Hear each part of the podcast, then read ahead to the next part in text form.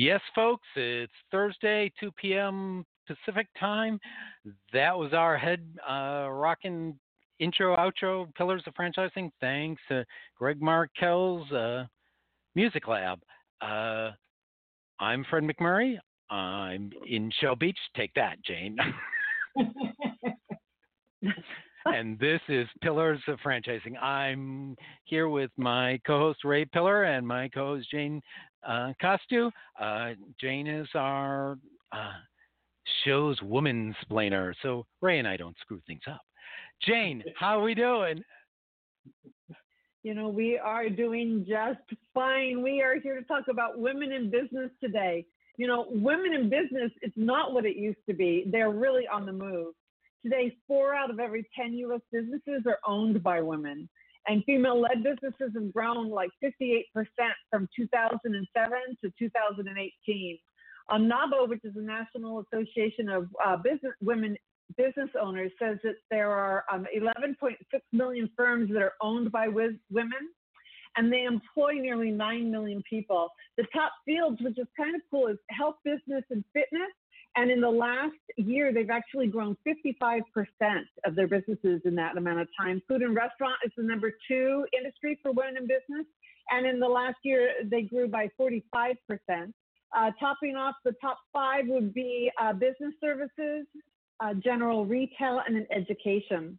You know, according to Guidant Financial, it says that we generate, women in business generate $3.1 trillion in revenue you know, it's not surprising that um, as the climate of small business continues to change, the numbers to speak for themselves that women in business are turning small business into a big deal.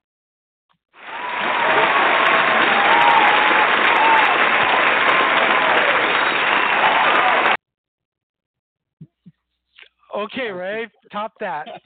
Our two guests are big deals, and I'd like to introduce our guests today, and they are Elizabeth Dun- Dunham, uh, who's publisher at the franchise, uh, uh, franchise, The Franchise Woman. Okay, and, and then that also, one, didn't you? Felena Hanson is a longtime entrepreneur and marketing maven. So welcome to the show, ladies.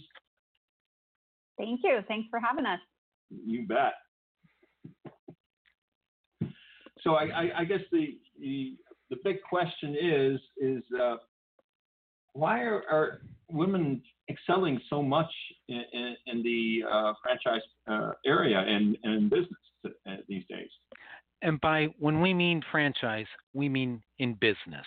Okay. That's what I said. No, you said in franchise, so I'm talking in business. Sorry, Oh, okay. sorry to interrupt. Go ahead. Elizabeth, you want to take that one first? Killing me. I think Elizabeth. There we go. There you are. Okay. It's all good. Go for it. Oh, we lost. Screwy. We lost your video. While you're while you're sorting through that, I'll I'll, I'll Go ahead, jump in, please. Please, jump somebody Okay, answer yeah. the question. I'm happy to answer the question. Uh, so, yes, as the stats show, uh, female entrepreneurship has been on the rise for a long time. There are a number of reasons for that. We do some studies as well. Um, I'm also involved in the National Association of Women Business Owners. I'm actually the president of the San Diego chapter, so very familiar with those statistics. In our research, women are launching businesses at an accelerated pace for a couple of reasons. I think there's a big, um, I don't, it's not a misconception, but there is a perception that women are launching businesses for work-life balance. That's talked about a lot, and yes, that is in the top three. But the number one reason women are launching businesses is they want to make an impact on the world and they don't necessarily feel like they are having that impact in a lot of corporate environments, which is unfortunate and a huge missed opportunity for companies who are losing these very smart, talented women to entrepreneurship, um, which we're excited about because I own a co working space and business accelerator that helps women launch and grow their business. So the access to tools and resources and even funding has been accelerating. Just speaking, uh, I'll wrap up with speaking about uh, the private equity market. So uh, we've made gains. We have lots more gains to make to get to even, but angel investments uh, is flowing more so uh, within the female entrepreneurial space. There's about 25% of angel investors are women now, which is a big increase from 10 years ago. And about 25% of women receive angel investment dollars. Interesting correlation there. In the venture capital markets, we've got a long ways to go. It's only about 3 to 4%. Um, and therefore, women owned businesses only receive about 3 to 4% of the venture capital dollars that are out there. So I'll leave it at that. And Elizabeth, I'll, uh, I'll let you uh, chime in here. Well, I, I, agree with a lot of what you said. Um, I'm doing the franchise women, so I'm talking about women in franchising more. But also, there there are opportunities to for entrepreneurship, and there's necessity to entrepreneurship as well. So, a lot of women who have taken time off from corporate America and find that they feel like they've lost time, the opportunity for acceleration and for executive level entry is is lost. They feel, and and because they're made to feel that way a lot. Um, so I think a lot of it is to do with the opportunity and where you are in your life in terms of have if you have taken time off, if you are not necessarily college educated, but you have a skill that you've done for a long time, the opportunity to own your own business, like Felena said, the funding opportunities are growing. They're still not acceptable. Um, and and the, the fact that women have leadership skills. There's a Harvard Business Review study uh, took a survey and, and found that women rank higher than men in 17 out of 19 leadership qualities. It wasn't a significant higher ranking, but um, it was enough to show that women have all of the qualities of leadership, and why shouldn't they take advantage of those in the market? Mm-hmm. You know, that's really true. You guys talked a little bit about um, gender inequality here when it wait, comes wait, to wait, industry wait, wait, wait, wait, wait. Time out, time out. Go back, go back. Let me in here. Um, because a couple of questions. What uh, would each of you say are the top three uh, places women uh, entrepreneurs should go for funding? And any idea on what the best types of businesses are to get funding?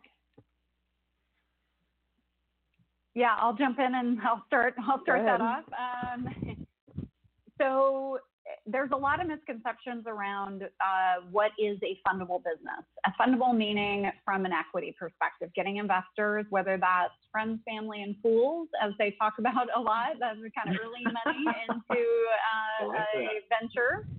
Uh, next, on the equity side, usually comes angel money, which is, you know, it could be an individual investor who has some extra money and they believe in what you're doing, and then all the way up to the big levels in venture capital and, of course, IPO.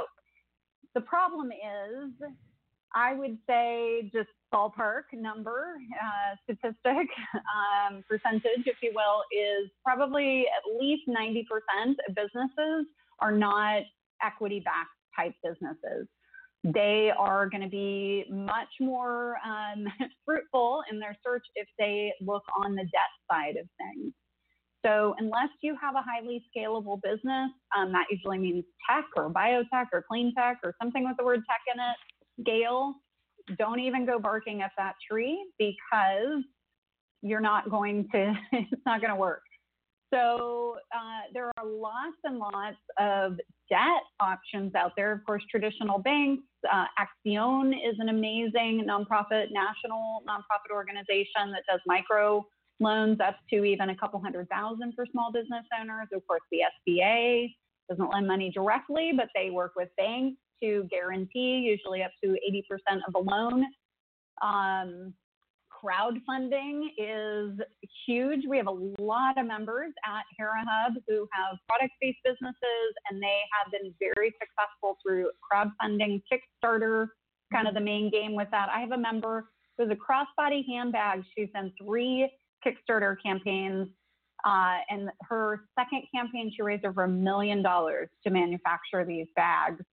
Um, she's now selling over half a million dollars a month in handbags all over the world, and Kickstarter was a big part of that. So, you know, there's a lot of options out there on the angel side. Uh, there are a lot of female focused funds. Uh, one's called All Raise, Golden Seeds. Um, there are many, many out there. So, know what kind of business you have and if you have a business that should be looking for debt or equity. What do you think, Elizabeth? I agree with all that. And you, you touched on all the high points, I think, in terms of finding funding. But also, I think one thing to remember um, I, I, interviewed a woman for our first issue of the magazine who was trying to get a loan to franchise, and she ended up going on Shark Tank and winning. And they said, No, we don't think you should franchise. You've got, you're doing great. Your numbers are great. Just license and own everything. Well, her business was so hands on. She's like, I can't run more than one location. And so she kind mm-hmm. of stuck with it and convinced um, her, her Shark Tank advisor was Barbara eventually came around to the idea of franchising. And so when she went to go get funding, everybody turned her down. It was all these men lenders, and nobody got her concept. She owns a children's play space where she hosts parties and she can do it on site or at her location and all these things. But she kept trying. I mean, the thing about her was failure was not an option and giving up was not an option. So knowing the options that Felena listed, but in, but also knowing your business and knowing what's right for you, whether you need to maintain ownership of all those or you want to go into something like franchising, and sticking to what you know is right for you, and then finding someone who's willing to to, to work with you and take the risk. Okay, so you just said something there that I'll, I'll, I'll make this my last my last comment, then turn it back to Jane. But you said um, she knew failure wasn't an option. Um, you know, it was it was basically do or die. Um, doesn't everybody know that that's in business? I don't think so. I, I don't think everybody has that degree of determination. Um, no, I, I know that for a fact. I, yeah. I've known a few entrepreneurs, and uh, it seems like, well, if I don't make it past X point, I'm just going to close it up, and that's, you know. That's yeah, I think a lot of entrepreneurs, at least in the space I'm in, have what I call shiny object syndrome as well. um, and so they'll be, you know, going down a path and, you know, working, working, and then they, you know, get a little discouraged and somebody else has this shiny object over here that they're like, oh, maybe I'll go do that. Right. And so they just go from thing to thing to thing. And of course, they're never going to see success because they never stick with it, right? They right. never ride it out. There, I call it um, mm-hmm. career ADD. yes, yes, exactly. Yes, exactly. I exactly call it. Right. I know some people who have that. I call it Homer Simpsonism. Well. so take us away, Jane. Before I keep going, mm-hmm. bring bring us back to normal. That is so funny. Mm-hmm. Yeah, you know, it is interesting when it comes with the, the fear of failure. Sometimes it's a learned thing on how to learn how to work through that individually. Have you guys met people then and talked with people who've had to literally work through the process and, and what do they do to get through that? Well, I, I have a specific story about that. I um, for our next issue, I've interviewed this woman called Princess Rosario San Diego. She's a, in the Philippines, and she owns What's Your Flan, it's a flavored flan franchise, and she um, had 14 failed businesses before she hit it. Her What's Your Flan is the 15th business, and oh, her husband okay. kept telling her, "It's okay to fail. You you just have to succeed one time." Mm-hmm. And at one point, What's Your Flan was not doing well, and he he kind of let her have it and said, "Uh-uh, you're not giving up on this one. You're going to make this work." And so she kept going, and she had no sales. One summer was so slow she had nothing but she pushed through. And I, and I, you know, when, when you say the fear of failure, I don't think anybody should be afraid to fail. Otherwise, you don't do anything. You're you're frozen in that fear. And if you go into it knowing that if it if it's you know it's a teachable thing, I think failure is as great a lesson or greater than success. And yeah. that's what she's discovered. And she tells that story a lot. She's she started from with 20 bucks in her kitchen with some flan, and she said my husband had financed the other 14, but I had my 20 bucks and I financed it myself. And she's going to have 100 franchises by the end of the year. So I think that not being afraid of failure is the key. Yeah. Um, very, very wise. wow. I think I just heard a story about a, a man nagging a woman to success. that is that was absolutely not the intention of my story. No, but that's kind of what I that's what I please somebody else tell me but that it means there's hope for me. Husband. It's not nagging. Yeah. you can do it. I don't know if there's much hope right now, Fred. You're going to get yourself in some hot water.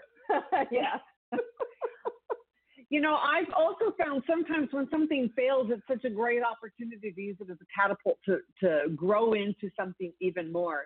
Even on a small, minute level, when you have a customer who's dissatisfied and you failed them in some way or another, regardless of fault, you can use that to turn it around to get, to get more loyalty or to actually move them into another area of your business where they can then succeed with you as well. So I think failure is not only something that you shouldn't be afraid of, but it's something you can use as a catapult into growth. And that's an important, I think, lesson that I've learned through the years um, as a businesswoman, realizing that if I can embrace it and internalize it in the right way, I can then grow from that as well as my customers can grow from that. So, yeah, failure is not a bad thing. It's just something no one likes to do. Right. Absolutely. So I you actually, guys, um, um, so I was just gonna say, I, I write on the side a personal thing called Embrace Your Reality, which is exactly what you're talking about, which is to say, embrace the crap, you know, embrace the things that go wrong because that's where you learn and that's where you grow and that that's what you can use for the next thing. So I think I completely agree with you on that. So did you write that article or are you just thinking about writing it? No, I wrote an article. It was on the Huffington Post about embracing your reality. We will add it to the profile. What a great job. Yeah. So, so you know, when you when you come to you know being in your own reality and taking failure and springboarding off from that, do you find that a lot of women kind of shy away from some of the things that they are um, accomplished in? Is there an, um, an amount of timidity in some situations with women? Yeah, Felena, do you want to take that one first? No, go for it. Okay. um, I can't relate to it at all. Oh, that's so funny. Well, what what they you know in the Harvard Business Review study, and then there was an article in the Atlantic that talks about this very thing, and it talks about a confidence gap between men and women, and how that's a myth. Women are actually at least as confident as men in what they can do. What they're not quite as good at is self promotion, and owning it when they are in a room full of full of business people or colleagues. And I think that um, one of the things I've learned uh, when I was trying to I was I had a book and I was trying to sell it and I was you had to build your own platform. And and the same thing with the magazine. You have to build your personal brand. That's a huge thing right now. And in order to do that you have to self promote so you have to let go of holding back your accomplishments. And I think that's hard for a lot of women. I think you people think you should be modest. You're taught not to brag about yourself. You know my parents taught us not to brag on ourselves and, and our accomplishments but I think you, you you can do it in such a way and I've had to teach my daughter this she's going to be a journalist, and that's you got to have some thick skin. So I think um, learning how to promote yourself in a way that you're still comfortable. You don't want to come off as braggy, but you know what? You've got to own it. You've got to say, you know, I did this thing. I'm, I'm starting this magazine, and you know, you, you need to listen to what I have to say because I have a voice. You know, and sometimes you fake it till you make it. You know, I read a compliment about me on one of my books, and someone said that I was a relationship expert, and I'm like, oh, I'm going to go add that to my profile right now. I'm a relationship expert. Just, if he Mhm. said it, it must be true, right? So I think overcoming the perception that we're not confident is is part of the reason. You know, part of the thing that we as women have to be cognizant of is it's it's a misperception that women aren't confident in their abilities. I think. Would you agree with that, Felena?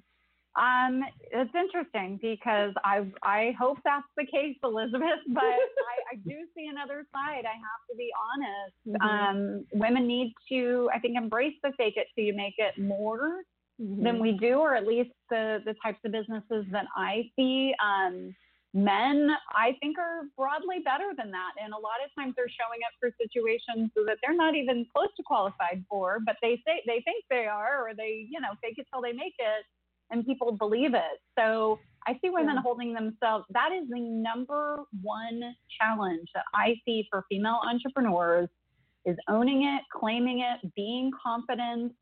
I do think, uh, sadly, there is a confidence gap. So I am super happy to to hear that you you're not seeing that. That's great. Well, and I think that it's part of it is how we present ourselves and and being assertive and speaking what we know to be true. And this Harvard Business Review actually spoke to what you just said that men who are not men and uh, if you have a man and woman who are equally unqualified for a job, the man will say, "Eh, close enough.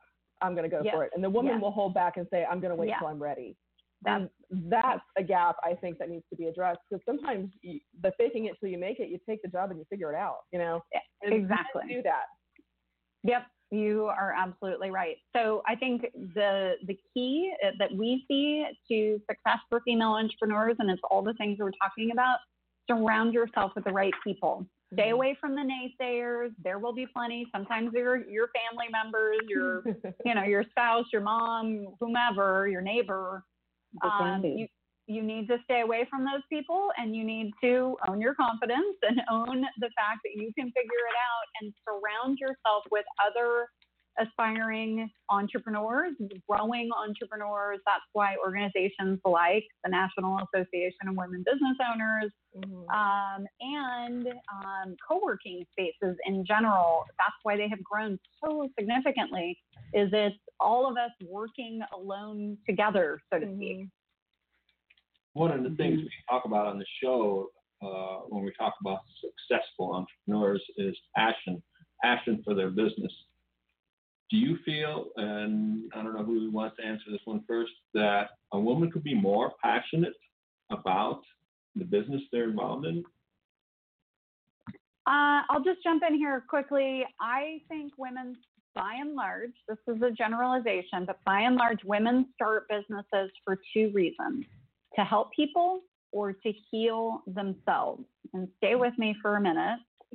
Uh, I meet a lot of women who have been beat up in corporate or they've been beat up in life or some event happens and they find others that have also you know been through challenges and they create a business model around that to essentially heal themselves um, or to help others. I mean how many women do you know? And they i started this business because there was a problem and i wanted to help people.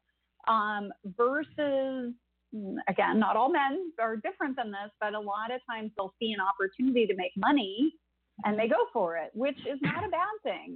Um, neither are bad, but you know, when you look at the stats, only 3% of women-owned businesses in the United States ever break the million dollar in annual sales mark. And I know that's better in franchising than it is in business in general, right?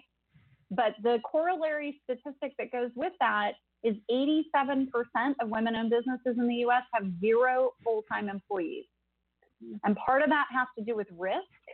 Uh, it's not only my livelihood, but it's the livelihood of somebody else that I'm responsible for now. I not only have to take care of my family and put food on the table, I got to put food on somebody else's table. And that can be scary for somebody, anybody who's starting a business and trying to grow their business. Elizabeth, do you have any comment on that? Yeah, and I and I think in franchising it is a little bit different, um, but I, I do think that women start businesses more aligned with their passions, and that's something that I talk about a lot in the magazine. We talk about women who are um, fierce, fabulous, and fun, which are the the passionate ones. Um, I interviewed a lady who uh, does a Smoothie King, and her Christmas parties are at Orange Theory Fitness, and they all go work out together. I mean, so she has incorporated her passion for everything through her business. And a lot of the franchises that are started when they're the singular business are educational. You have fitness ones, you have um, health, health and wellness, beauty, those sorts of things. And so women who have been former teachers who want more control over their career paths and want a, a, a more upwardly mobile place to live instead of teaching uh, tend to do those kinds of businesses. We have quite a few franchisors who, who have done those things. So I, I see a lot of passion aligns with women, and I that's not to say men don't, but I do think men are sometimes driven by different things, um, and I, I, do feel like men are fulfilled by different things too. I, I, so not to say one is better than the other, but I do think that the choices we make are as women are more aligned with our passions. Okay, all right. So I'm gonna ask the last question before the commercial break, um, uh, and then after you both finish, we'll head to the commercial. Um, but w- are there differences in the numbers or the reactions that we've been talking about? Uh, I, I, for my part, went off and started my business after um, I buried my wife. You know, I was a, to me, that's a work-life balance thing. Um, is there, but what I guess I'm trying to ask is, is there generational differences in a perspective among women. So, in other words, before it was, it, has it come more for um, they follow their passion as you grow younger in female entrepreneurs, or any trends like that? I guess is my question, if that makes any sense at all.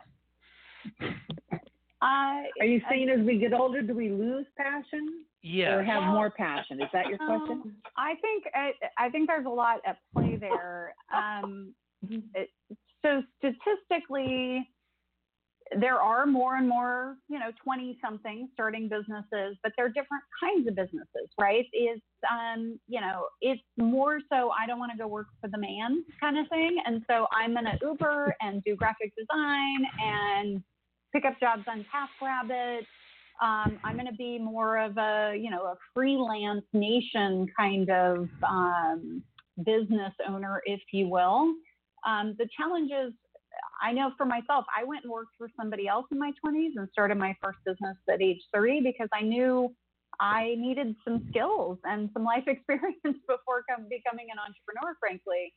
Um, but I think what what's at play with a lot of the women I see at Hera Hub and our, our multiple communities is um, you know, fear and understandably so around I've got a mortgage, I've got kids to feed, I got to put money for college funds. I mean, there's once we become adults, adults, you know, we, you know, we have a lot on our plate. And so that, I think the opportunity to start a business before you get the mortgage and the 2.5 kids is, um, is a great idea. And, and lots of people are doing that as we, as we get older, our members are more so more so that second career. They they've done their time in corporate. They perhaps took a little time off to spend time with family. You know, get kids you know off to school and whatnot. And they don't want to go back to that corporate grind. Um, they want to make an impact in, on the world, and so that's when they turn to entrepreneurship. Um, and then later in life, it's a great time to start a business because you're more footloose and fancy free. Maybe kids are gone. You're you know super knowledgeable about whatever industry you're in. You've built lots of great contacts. Um, and so we do see the baby boomer market um, more and more uh, launching businesses um, whether in franchising or just in general. It's a great great time for that. So this this trend of entrepreneurship is is reaching almost every age group Elizabeth? Yeah, I, I agree with that. And I think that, too, some of the women I've talked to in franchising um, are accidental franchisors. they um, started as a side hustle. They wanted to make a little extra money while they were able to have flexibility and staying with their kids. And then suddenly it became a thing. Um, Shannon Wilburn had a pop up consignment sales business, and it started in her garage and moved to a church and moved to a location. And everybody was loving it. it was women's and uh, children's and maternity items. And suddenly she's franchising all over the country. And that was not necessarily her original intention. So I think sometimes those things catch on. You know, you, you have a passion, you want a little extra money, you do something that fits into your lifestyle and what you're already doing. And then the next thing you know, you know, you've made good choices and you're booming. So I, I think sometimes it's not even as intentional as some people, you know, clearly you have to make good choices and work hard and have a good work ethic and have opportunity. But I think um, back to the passion thing, when you when you're doing something you love, it's not so much work. So these some of these women had started so small they didn't have any idea where they would be today. Mm-hmm.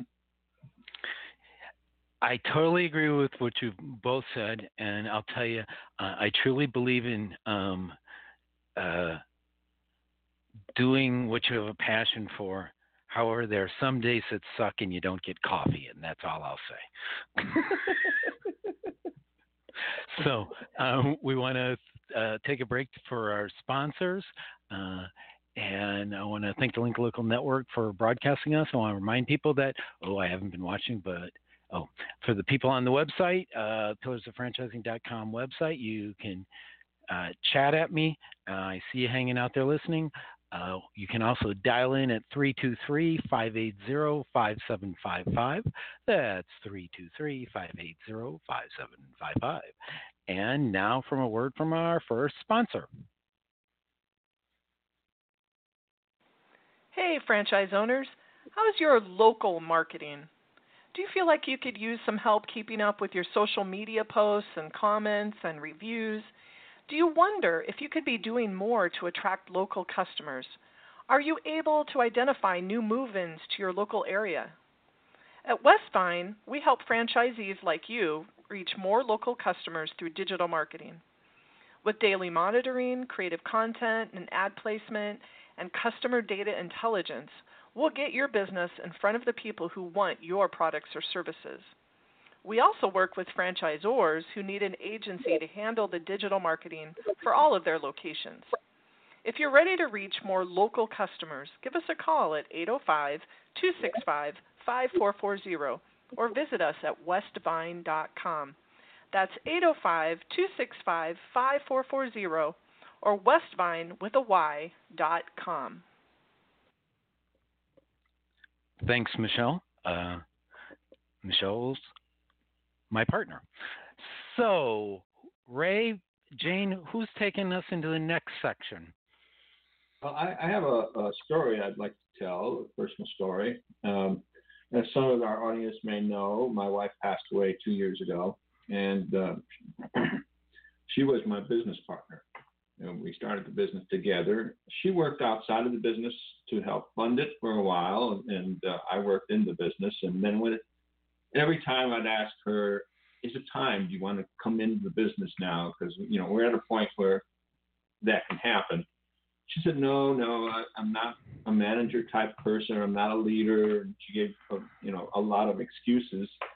Um, but then it came to a point where you know she she needed to come in, and she did come in, and I tell you, it was like, wow, this woman took over. Even though she said that uh, you know she couldn't do it. It, it, it was just amazing. It transformed the business and and excelled exceedingly. So I, I think what I want to say is to the women out there is you know, if if you are raised in this uh, in a typical stereo, typical atmosphere in your household, try to you know look beyond that because you are capable of doing it. So, anybody want to comment on that? Go right ahead. Yeah, I would. Um, I think that's a great story, and I think that a lot of women. I live in the Gulf Coast of Alabama, and, and a lot of stereotypical points of view uh, toward women and stay at home and raise your kids and that kind of thing. And my my daughter is now 21, and when she was young, she had always wanted to be a doctor, always, always.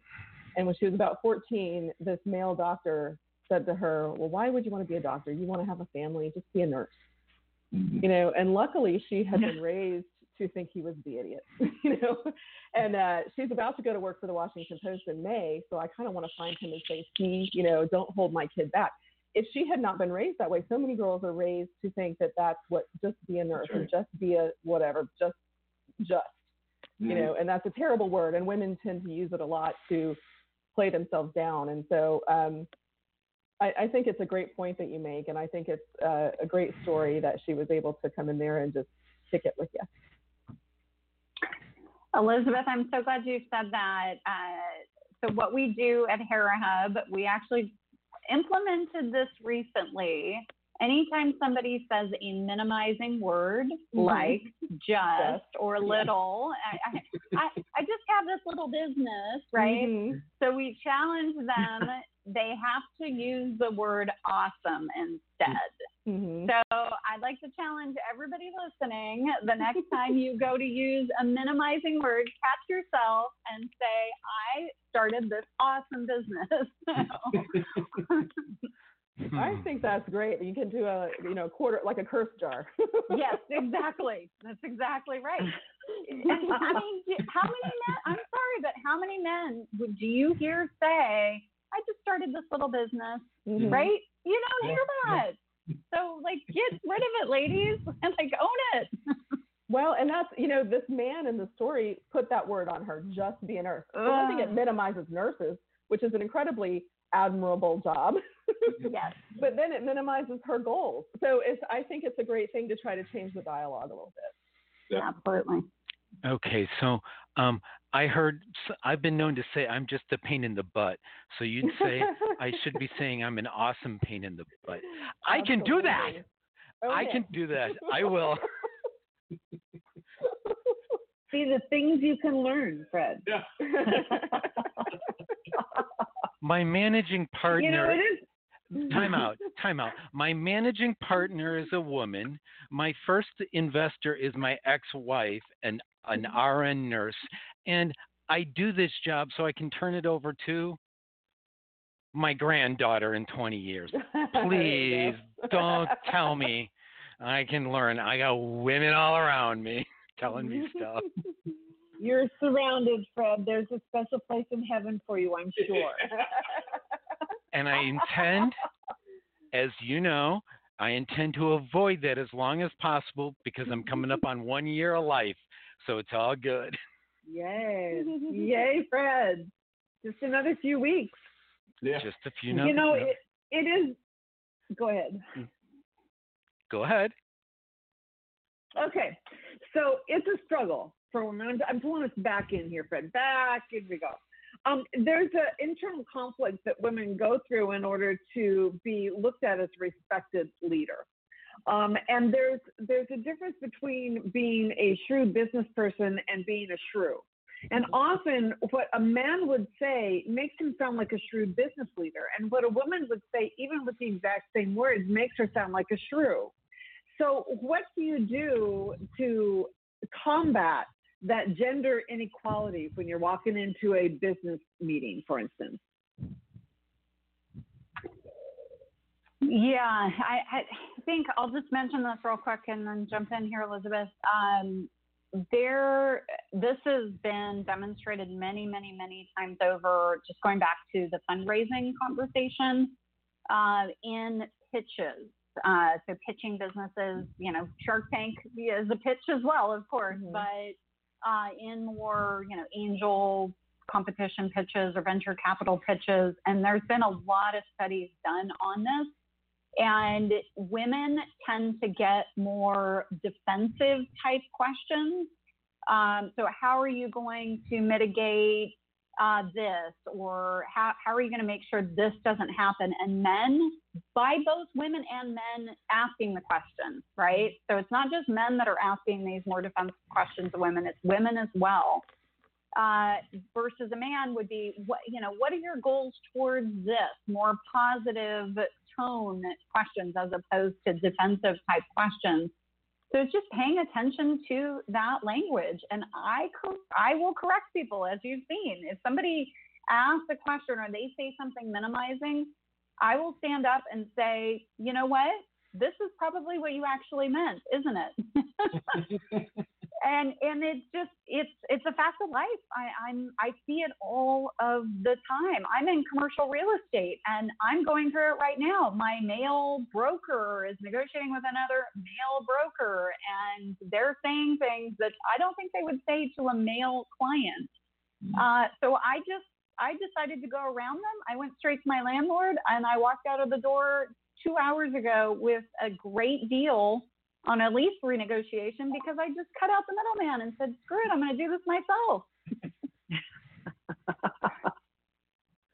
Well, it, it's so true, and it's it's such a it's a difficult thing to navigate because you know if you if you correct people or become defensive, then you're labeled a certain way, and, and you know, and in terms what I think what Felena said is very true. Correcting the language, and I, I do a lot of interview coaching for young people, and I talk to them about steering the conversation in the direction they would like it to go. You don't necessarily have to answer the question asked. If you have a story you want to tell, you work that into the answer through the back door. So I think that there are ways to control language. Just like she said, here's what I think you really mean, meant, or here's what I think is more important to know and understand, and look at my plan and look at my numbers and look at what I am going to achieve, rather than how I'm going to mitigate loss. Um, it, it is a fine line, and it's a, it's an incredibly difficult thing. And I've I've actually left a business networking group over misogynist men in Alabama because I tried to help change the atmosphere and they were not having it. So, like she said, sometimes you just cut those people out too, depending on what level we're at. You know. Yeah, absolutely. And I'll, I'll just, I'll add to that. I have learned to not let it affect me, not let Mhm. my blood pressure, you know, get, get all tied up as I have those conversations. So what I do is I put the biggest smile on my face that mm-hmm. I can, and it's a little bit overdone, but I'm like, probably what you meant to ask was, you know, big mm-hmm. smile on my face, right? So it's not. It's hard to get defensive at somebody when they've got a big smile on their face, right? Yeah. Body language can make all the difference. Oh, yes. So, All right. So wait, time out, time want- out, time out, ahead. time out. I get a follow up. I get a follow. So, um, how are men different when responding? Because what I heard described is what I always call the good old boys network. Mhm. is, is what you you described. And I spent time in two years in a, a, a beef slaughterhouse, um, so I can tell you what old. I understand that mentality that you're talking about. So my question is, is how do men respond differently than how you've gone to respond? Does that make sense? Because you said it's very hard. It's very hard for people to get um, uh, defensive with somebody who's uh, positive and uplifting. Um, and I'm thinking about some of my reactions, and my words were never positive or uplifting. so, t- is that a normal male reaction, or how does how do, in your viewpoint, men react differently for the most part when I I'm not sorry. I'm going to be honest. I don't exactly know it. I don't quite understand Okay. your question, but I'm going to go with men don't have to because they're not asked those types of questions eh, by and They- large. Sorry. I'm just gonna I'm gonna say That's it. fine. So I don't have an answer for you because I That's I, fine. I don't see men being asked you know these more defensive questions by and large as as women do. So I don't know, Elizabeth, do you understand the question? Not not 100% clearly, but I, I fair enough. I think that um, you know, in in the experiences I've had in that networking group, the men would make comments about women's physical appearances, or it- it would be completely inappropriate. And so to steer the conversation in a different direction immediately, and I I even tried to call a meeting with the executive board and say we need to address this, and nobody wanted to hear it. So when you hit the wall like that, you kind of back off. But you know, and one thing I think you do is I, I was in a situation with a judge one time. I used to do Social Security disability, and he was known to call female representatives little lady. Mm. um, and he was very condescending to women in general. And so what you have to do is just win your case. So sometimes, you know, as much as it's painful to have to feel like you have to perform even better, you do. And and you just show them that you're not an idiot. and You know what you're talking about, and you know that little lady is gonna be a hard pill to swallow when I win. You know. so I mean, it's it's a difficult thing, and that good old boy Elizabeth, network. Yeah. Go ahead. You nailed just it. Come back with will you just come back with uh, yes, little man. Right. and he actually was. your face. He was he was a little man too. So. Oh. But see, See, some, you're you're you're factual. This is Yes, totally factual. It is. No. you Oh punch him in the face is what you said, which is I, I understand that. Jane, now take us onwards. Okay. So you're you're in a networking group or something with people who are not supporting you, regardless of their gender, age, race, whatever. Um, how important is it to have a network that you can work well with? And what does it do for women when they're in business and they're surrounded themselves with a network that does well for them? It's everything. It's 100% everything. And as you said, Elizabeth, when that group isn't working for you, you go start your own damn group. Like, Exactly. you know, I mean, it's like life is too short to be running around with idiots. Like, Well, it's so. And I think networking is everything. And I think you find the group that best fits what you're looking for and what you need, whether that's a group of all women, whether it's a group of men and women. Um, I've done all of those. I've, I've done groups with men and women. I've done groups of women. I actually have a, a an every other Friday meeting with a friend of mine, and it's just the two of us, and we bounce ideas off each other. No question is too stupid.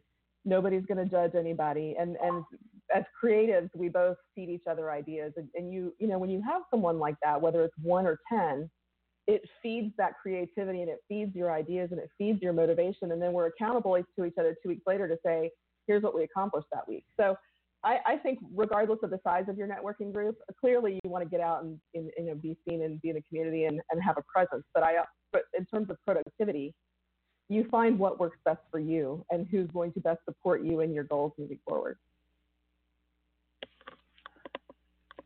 Time to pay the bills. Time to pay the bills. Thank you, Ray. Want to thank the Link Local Network for broadcasting our show. You can dial in at 323 580 5755. That's 323 580 5755. And people on the site, please send a question or just keep listening. And now a word for our sponsors. Ever wonder how successful business people get educated about franchise business options? The Franchise Consulting Company is a group of over 100 franchise professionals with more than 2,000 years of franchise experience. We help our clients select and investigate franchise companies. And like a realtor, our services are free of charge to you. Our fees are paid by the seller. Reach out to us to learn more and get a free copy of the Franchise MBA, the number one bestseller and highest reviewed book on Amazon in the franchise category. Our website is thefranchiseconsultingcompany.com or feel free to call us on 800 321 6072.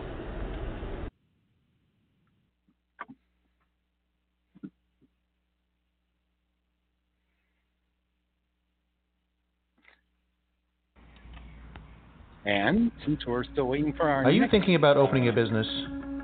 Whether you're in transition from a corporate job, looking to generate investment income, add to your existing business, or just too young to retire, come to the Great American Franchise Expo and explore your options. Meet face to face with dozens of franchise executives representing dozens of quality brands. A wide range of price points and ownership models are available.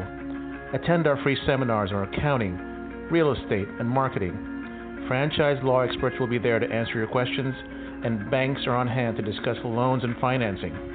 The first 100 attendees will receive free VR goggles. For free tickets, visit www.franexpousa.com. The Great American Franchise Expo, coming to a city near you in 2019. Check our website for schedules.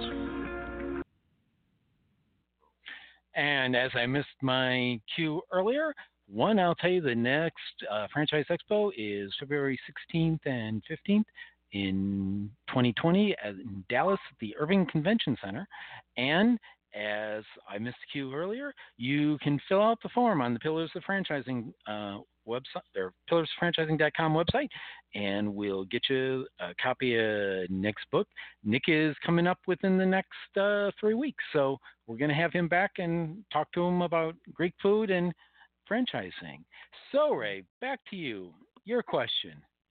Well, uh, you know, I was trying to think. Uh, um, why is it uh, men talk to women the way they do? And I know uh, a lot of times men, when they talk to other men, they're cognizant of their other man's ego, and I think that may be dropped when they're talking to women. They're not conscious of the ego, and they and they start talking uh, in such a way that it could be harmful. Do you any of you feel that that is uh, possibly one of the problems uh, when uh, men talk to women in business? They're not cognizant of their ego, and they're and they may step right over it. I, I'm not a man, so I can't answer that question. I'm sorry. I don't know what's going on in men's heads most of the time. Neither do I. So, So, Elizabeth, you got any insights on that? Well, I don't know what goes on on the why either, but I also think that as women, um, so often we haven't set the boundaries that we should have. We've, you know, when you're in the group trying to break into C level positions and ownership and then things like that, you're so much more careful because you want to be seen as an equal and you want to have the opportunity. You don't want to blow it or you don't want to get on somebody's bad side. And I think there the the problem of setting a boundary that's going to be well received and not alienate someone um, is a difficult place to live. Like, where is that civil discourse going to come from that you can say, "Hey, that's not okay with me," and a man's going to say, "Oh, sorry," instead of "What's wrong with you? Why are you so sensitive?" You know. so I think that that doesn't explain the why, but it explains maybe why it's continued and why we need to learn to set better boundaries in these conversations. Mhm. And And- sometimes it's worth leaving a group over, you know, that I that I did. and, and That's, that's that's a great point, Elizabeth. Really great point. Thank you. How you. can uh, women and men talk to uh, women entrepreneurs in, in, a better way? What do you feel like uh, each one of us can do to uh, encourage women in business?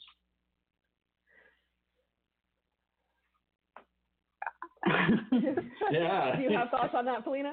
Uh, you know, just be be conscious of all the things that we're talking about. You know, go out of your way to to support a, a woman in business. Um, you know, both with your dollars and your mentoring. I mean, I started a female focused co-working space and business accelerator, but we are not exclusive to women. We need men to be part of this conversation. It is important.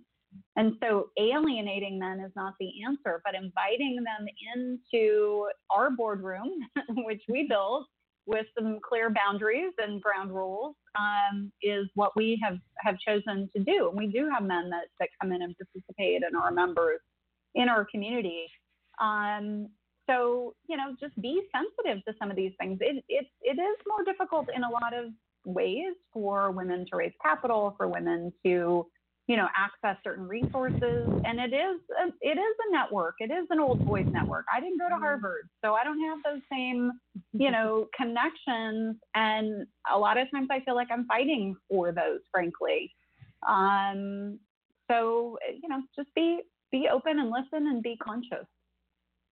Yeah, and I, I think to carry her point more forward is is um, if I were going to give a man advice about these kinds of conversations, I would say start with a question ask a woman, what is, what, tell me about your business. What are your goals? How did you get where you are? Why do you want to do what you do? And invite the conversation to be in a professional manner instead of making assumptions or thinking that you already know why and how and you know how right. she got where she is. And I think that that in, in terms of overcoming any kind of conflict, um, I think starting those conversations, and I think as a woman, if somebody's bothering you in a way that they're addressing you, just going to lunch or coffee or a drink and saying, look, I just want to talk to you about this and how this makes me feel. And can we, can we come at this from a different way? I mean, and that, that takes individual work. It's not going to change anything overnight with a, you know, vast amount of people. But I think that those conversations, uh, being aware from both sides, you know, I've, I've dealt with so many older white men in Alabama who just don't know and so to say, you know what, that makes me feel uncomfortable. But can we talk about why you're saying that? You know. you know, so I mean, sometimes you just have to hit it head on. yeah, you're probably right. They don't. They don't know any better, and uh, a lot of men gender stereotype immediately. Right, and, and you know when they've not been exposed to that, it's it's with any group that's different than you. If you've not been exposed to diversity of of people in business, Mm-hmm. You've got to find that common ground to have the conversation and understand where people are and where they want to go and how you can help each other get there. Yep. Okay, so before Jane, uh, Jane, before you ask the last the last questions, I'll let you take Ray's last question this month, uh, or this week rather than. So Ray already shot his wad there. Um, the question I'm going to ask is is or the comment I'm going to make is I also know what old white men in Oklahoma and Kansas are like, and I gotta assume they're just they were just as bad as Alabama. So that's my comment. okay, I'll give you that. Um, so then my question is, uh, this is the the she makes Grandpa's heart go pity pat. So this is the Addison question. She's two years old, um, and she's phenomenal. But what advice would you give her that she'll hear as she gets older um, to be successful? Yeah, so I'm going to give you a book to read. Uh, it's called The Confidence Code. It was written by two female journalists. There's a ton of research in that book, and it talks about the disparity, the discrepancy between uh, confidence levels in men and women. And the number one piece of advice there is uh, it's really about uh, building confidence through goal setting. So allowing uh, your uh, two-year-old to, as she gets older, to set her own goals and to celebrate the incremental success of those goals. It teaches her how to build confidence in herself and also how you speak with her. Um, we alluded to this earlier in part of the conversation, uh, Elizabeth. I think you had mentioned this. Uh, how we even speak to little girls and boys instead of saying, you know, be polite, be careful, you know, it, it's it's go for it. It's you got this. It's you know, think about like think about you know how you would speak to a, a boy frankly. Um, and those things build confidence. My dad, who lives on the Central Coast and runs a small business there, told me every single day how proud of uh, how proud he was of me. That's his main thing he would say every single day, and it it worked. I am incredibly confident. Um, so think about how you're speaking to children. Ask, you know, girls to, to stand up, stand out, don't sit still, don't be quiet. Just be bold and go for it. be bold. Elizabeth. Yeah, I, I, I completely agree with that. And, and um, I do some work with the Optimist Club down here, and one of the opening lines of their creed is "Be so strong in yourself that nothing can disturb your peace of mind." And uh, I fall back on that a lot. And I think in raising my daughters and my sons, but I, we talk a lot about finding your voice and knowing who you are and owning it. And my my daughter is going to be a reporter, and she had her in her freshman year her first little article published for her school paper online. Her first her first awesome article, Elizabeth. Her first awesome article. I can't believe little. Well, compared to where she is now, she's she's actually going to work for the Washington Post in June. so it was little.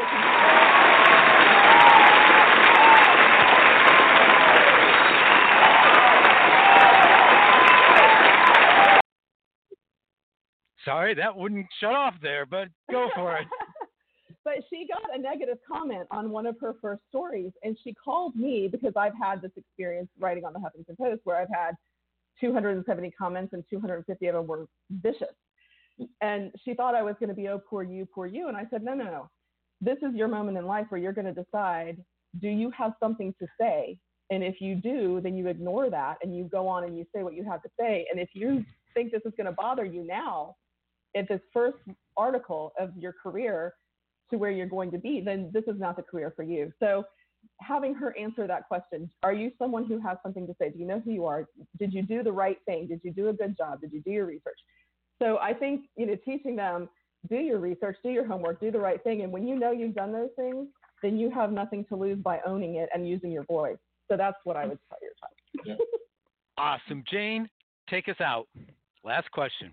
Okay, all right. So crystal ball into the future.